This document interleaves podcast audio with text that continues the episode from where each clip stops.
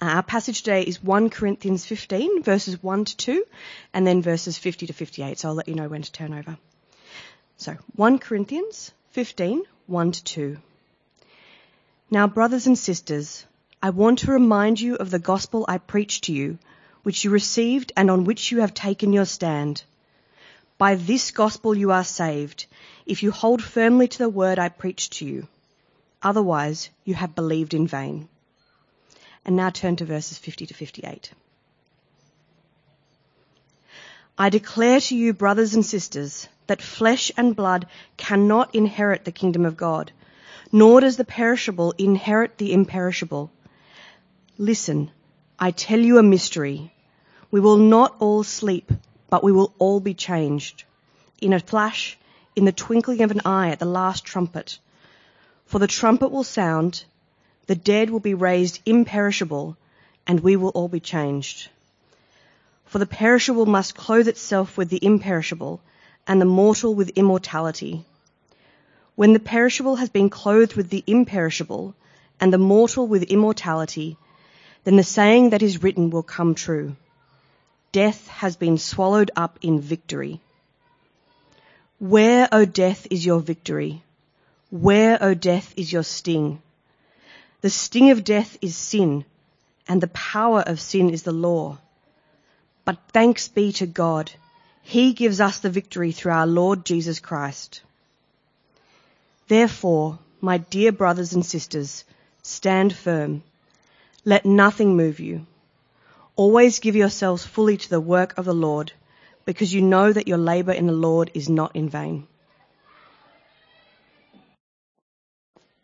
It's been wonderful for Sue and I just to spend some time with you these last uh, three weeks, and we've been exploring the whole question of work and just thinking it through in terms of how we as Christians apply ourselves in uh, workplace settings, thinking Christianly about how we spend our days. I'm just going to pray that uh, God will give us insight as we, we tackle that passage we are just looking at.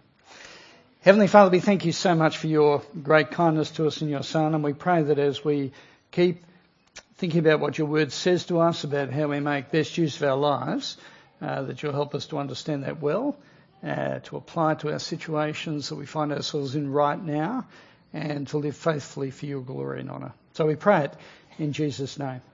Amen. Uh, I'd just taken a funeral and I was catching up with the family and friends in a hall pretty similar to this actually. And while I was wandering around saying hello to people, I noticed there was a guy sort of over in the corner. He was in his late 20s. No one was talking to him. And so I went over and introduced myself. Uh, he had a fair idea what, what I did for a living, uh, having just taken the funeral. But I asked him, you know, uh, what did he do for a, for a job? What did he do with his days? And he told me that he was a research scientist. He was studying for his PhD, and it was in an area related to cancer research.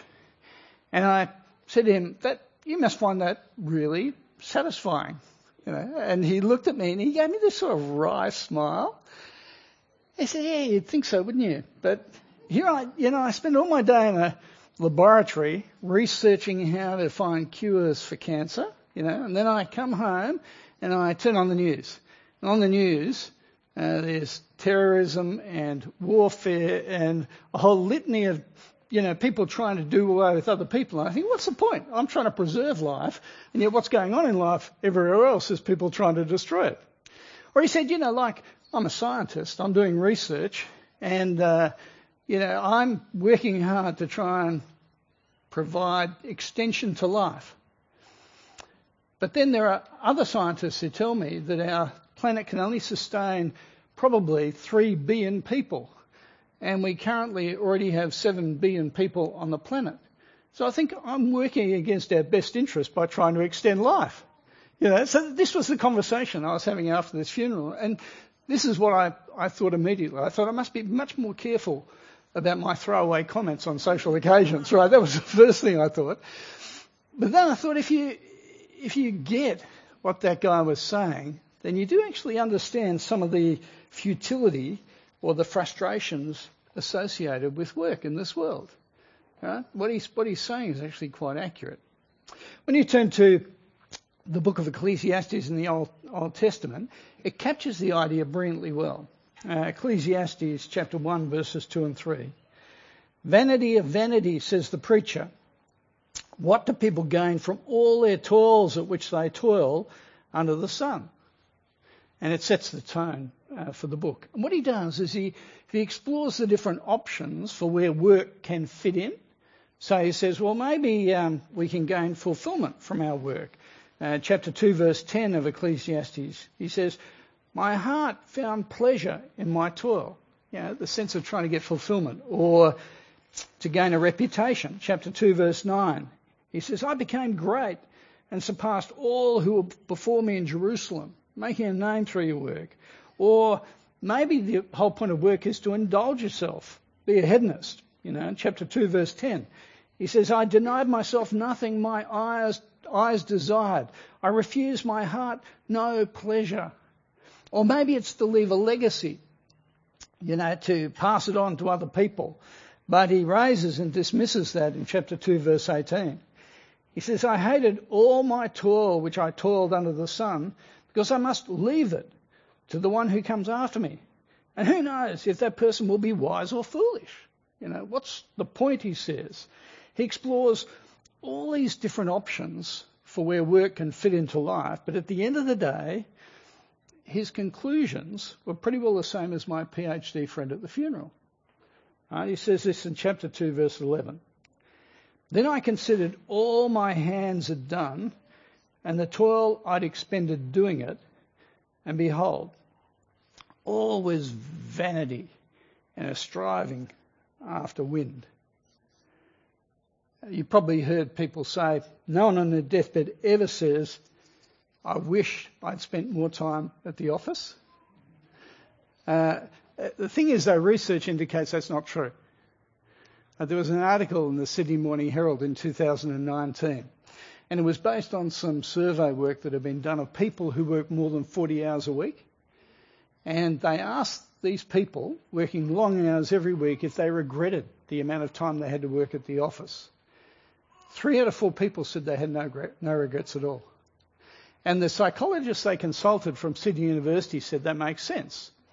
He said, because if if you're looking to work to give you a sense of meaning or purpose in life, then it makes sense to give yourself to it with more time so you feel a greater sense of meaning or purpose. You see? Yeah, people don't think that way. The last couple of weeks, what we've seen is the Bible says there is a significant place for work in God's world. It's a way for us to provide for our needs. Um, it's a way in which we contribute to the well-being of others in society. There are good aspects. Uh, we're to be faithful towards our employers and our work in the way in which we conduct ourselves. But the point is, work does not provide us with an ultimate sense of meaning or purpose. It can't do that. And our work, no matter how hard or corporately we toil at it, it can't reverse the problems that are created by Genesis chapter 3 and our rejection of God. We're never going to recover from that fatality. In Ecclesiastes terms, our employment is meaningless or vanity when it comes to answering those big questions about life. Right? That's what the Bible says. But we just heard, didn't we, from 1 Corinthians 15, that there is a labour that is not in vain. Not in vain. 1 Corinthians 15, verse 58, the Apostle Paul says, Therefore, my dear brothers and sisters, stand firm. Always give yourself fully to the work of the Lord, because you know that your labour in the Lord is not in vain. Now, you and I, we all instinctively know that, that our work in this world, it has a use by date. We know we can't take our assets with us when we die, but also we don't take our labour with us or the fruit of our labour with us. You can't do that. There's not going to be any garbage collectors or politicians or lawyers or dentists or accountants in heaven. That is, there will be people who've done that, but they won't be practicing those professions in heaven. You know, there won't be any garbage, right? There won't be any sick people. There won't be, need an insurance broker. No insurable interest there. It's all tied away. You know, like it's very clear that your work cannot possibly endure. So what's the labour that's been spoken of here that isn't in vain? What's the labour that endures? The wider argument of 1 Corinthians 15 does give us a clue, and Professor What's His Name drew our attention to it. Uh, the chapter, chapter 15, is all about the resurrection from the dead. It's about a future beyond death and dwelling with God for all eternity, and why we can be confident about that because of Jesus being raised from the dead. But what's the labour that endures beyond the grave? To actually work out the question to that, we need to think through, uh, particularly in 1 Corinthians, the whole nature of work and workers because I think it'll give us a real clue as to what's being spoken of here. So let me take you through it. Who are the who are the workers that are being referred to here in 1 Corinthians 15? So I take you back to uh, 1 Corinthians chapter 3, verse 9. Uh, Paul's speaking to the Corinthian church, and he says this about himself, Paul, and Apollos, his co-worker. Verse 9. We're God's co-workers in God's service. Um, so we're we're the workers doing the Lord's work, is basically what he says there. In 1 Corinthians chapter 15, verse 10, uh, Paul speaks about himself at this point. He says, I, Paul, worked harder than all of them. Right? Or in 1 Corinthians chapter 16, verse 10, uh, he talks about his co-worker Timothy, and he says, When Timothy comes, see to it that he has nothing to fear while he's with you, for he's carrying on the work of the Lord just as I am. But what's the work that these workers are doing? Now, what's being spoken of here? Some of you will know from wider reading that uh, Paul the Apostle, he supported himself through tent making. Right? He, he sort of earned his bread and applied it for that purpose. Is that, you know, possibly what's going on here? I don't think it is. What's the work of the Lord? Let me take you back to 1 Corinthians chapter 3 verses 10 to 13. Paul says, Each one should build with care, for no one can lay a foundation other than the one that's already laid, which is Christ Jesus. If anyone builds on this foundation, using gold, silver, costly stones, wood, hay, or straw, their work will be shown for what it is, because the day, the day referring to when Jesus returns, that day will bring it to light. Now notice the work being spoken of here is very specific. It's actually building up the body of the church and doing it through both evangelism and the discipling of believers. That's the work of the Lord being spoken of. If we go to 1 Corinthians chapter 9 verse 1, it's exactly the same idea. Paul again, speaking to the Corinthians, says, Are you, that is the church, are you not a result of my work in the Lord? Same phrase. And in 1 Corinthians chapter 15 verse 10, Paul says, I worked harder than all of them doing tent making. No, no, verse 11. So we preached and so you believed. It's a, it's a work to build up believers in the gospel and build up the church. Friends, most of what we work for in this world, uh, it doesn't last at all. Or in 1 Corinthians 15 verse 58 terms, it is in vain. It won't endure into the age to come. See, when I turn up to heaven, I've told you I did a couple of years as a lawyer, Jesus is not going to say to me, Paul, just hang on for a second, open a drawer, pull out a file, and say, this is such a good commercial agreement you drafted. What a contract, you know. Welcome into my kingdom, right? that, that is what I, that work I did, I wanted to do faithfully, but it's all dust.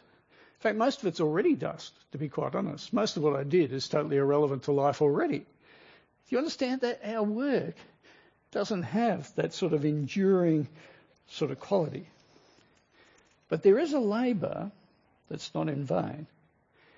And it's the work of taking the gospel to other people And it's the work of discipling Christians in God's Word and preparing them for eternity. That work, Paul says, 1 Corinthians chapter 15, that's not a waste. It's not in vain. It does endure. What I want to do with the last uh, few minutes that I've got up my sleeve is to talk about how this labouring for the Lord intersects with our jobs, our day jobs. How do we connect those two together? And I want to talk through a couple of different categories. It really helps uh, to keep remembering what your main job is as a Christian, as a believer. And I mean that whether you're earning an income and a you know a, a day job, or whether you're a student or a stay-at-home parent or retired, whatever your situation is, you are to labour for that which endures. Okay, and to have that as your main lens through which you view life. There's a guy who used to be in the city called Tom Bednall. Um, Tom was in his 90s living in a sort of a retirement village nursing home situation. You remember catching up with Tom when he, when he was that age and uh, asking him what he did with his time. And he listed off a few things. But he said once a month, what he did was he went around the whole village, right, quite substantial, and collected up everyone's subscriptions for their newspapers. I thought, what an interesting thing to do, you know. I said, what do you do that for?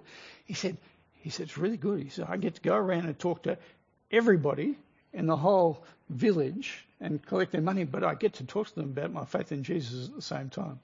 See, do you, do you understand? His, his viewpoint was, how can he labour for the Lord? How does he do that? I sometimes talk to stay-at-home parents who really struggle uh, with the sense of uh, the labour they put into their children, and they live in a society which keeps telling you actually the more worthwhile thing is to get a job and to earn income and to try and have everything actually as you go forward.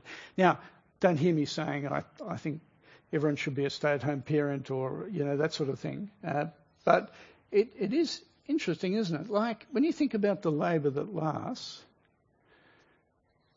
what what could be more enduring than investing in the lives of your children to train them up in the Lord? Right? Isn't that isn't that an incredibly noble task as you think about the work of the Lord that endures forever? See, we're to, we're to labour. Remember what your main job is in this world and let it dominate your existence. In employment, for those of us who've got paid jobs, we need to keep in mind the difference between our work and good works. Uh, I want to take you to 1 Peter chapter 2 verse 12. At this point, Peter is speaking to believers about how to commend the gospel to other people. And he says this, Live such good lives among the pagans that though they accuse you of doing wrong, they may see your good deeds and glorify God on the day he visits us.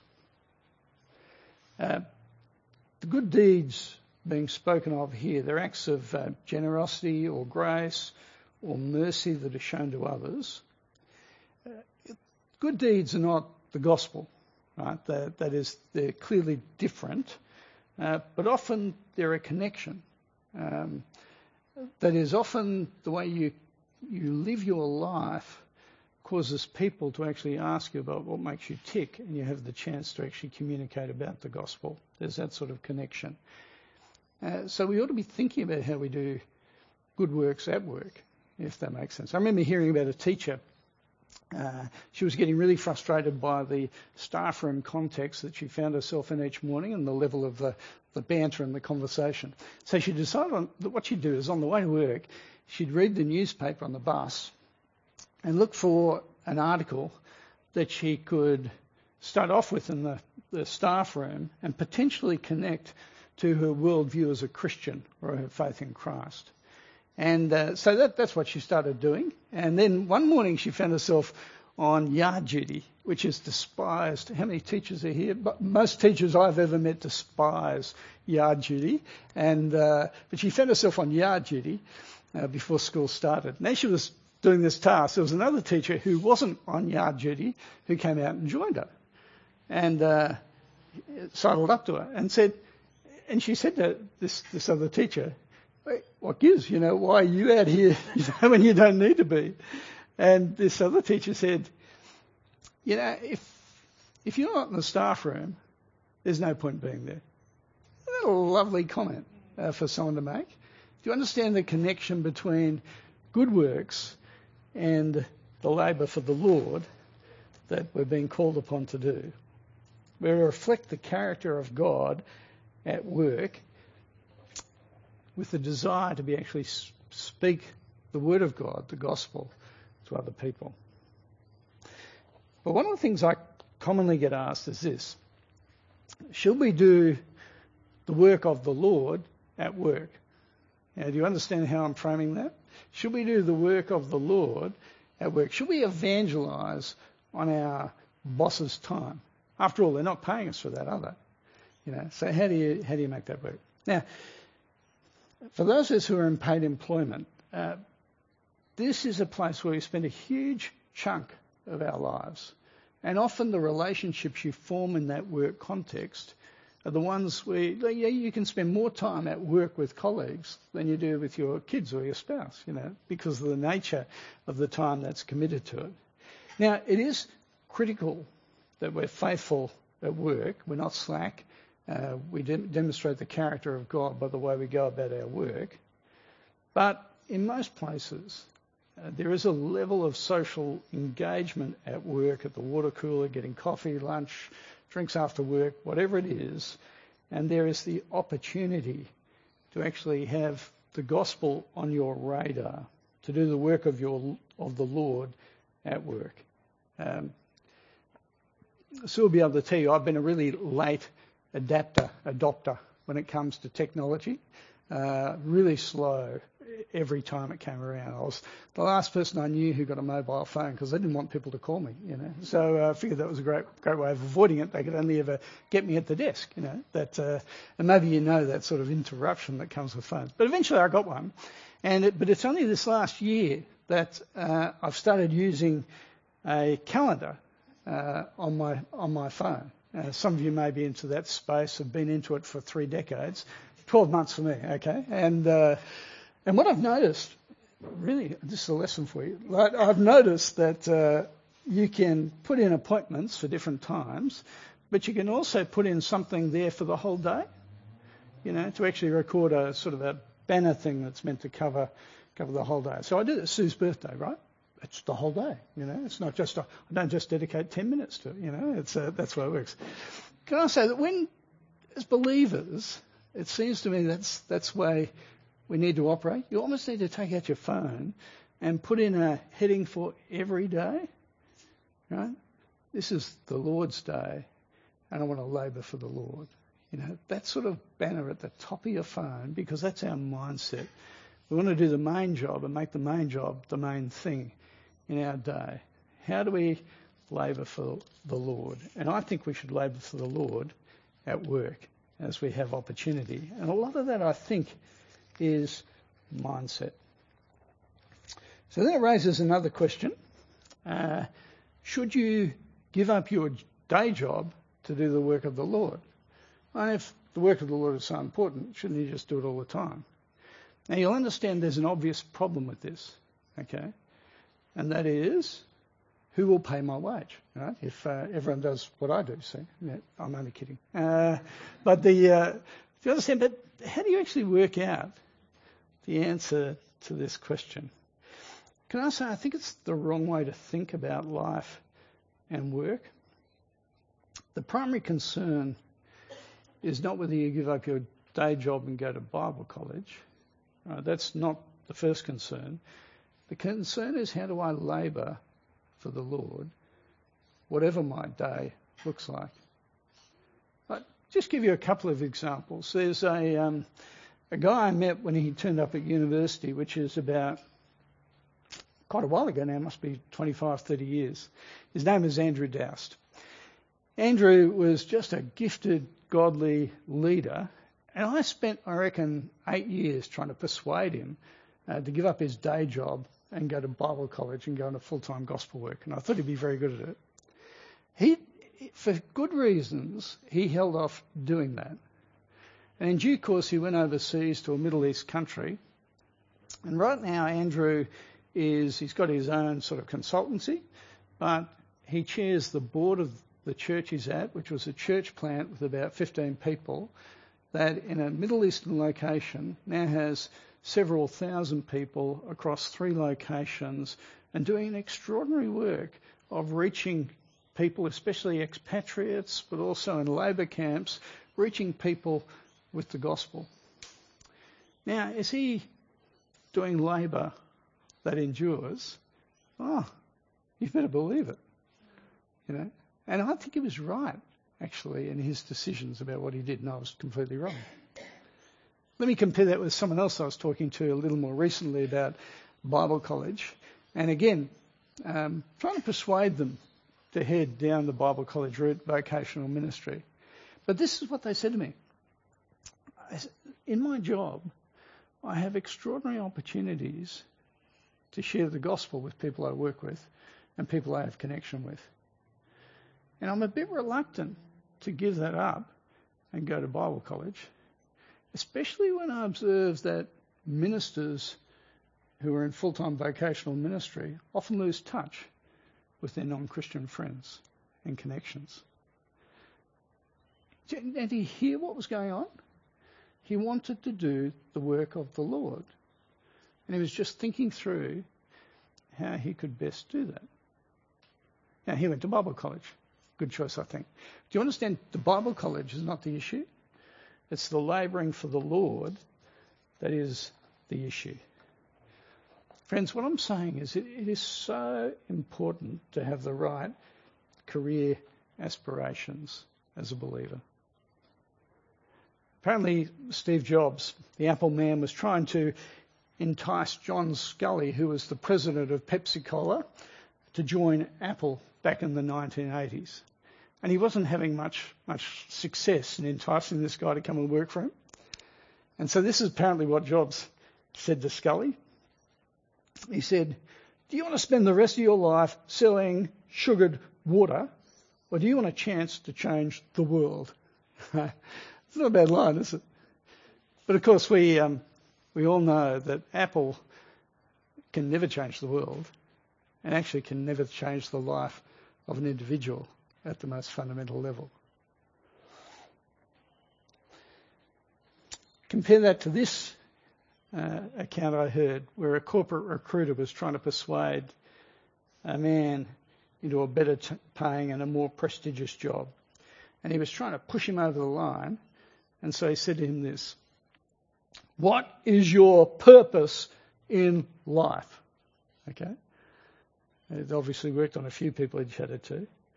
And this guy, a believer, he said, to get to heaven and to take as many people with me as I possibly can. That's what dominated his thinking and his heart and his life. Friends, the paid employment we do, it's, it's got a significant place in God's plan for the created world. No question about that. But it doesn't endure. It's in vain. Keep remembering at work, your labour for the Lord at work is not in vain. Your labour for the Lord at work is not in vain. Let me preface. Let's pray. Heavenly Father, we do pray that you'll help us to have uh, your priorities, your mindset as we reflect on life in this world. Uh, Father, help us not to be dominated by our jobs or by a mindset that says jobs are so important, but rather to keep thinking through what it means to labour uh, for you in this world, no matter what we're doing. Father, let that, that shape our hearts and minds, uh, give us clarity of purpose, and help us to serve you.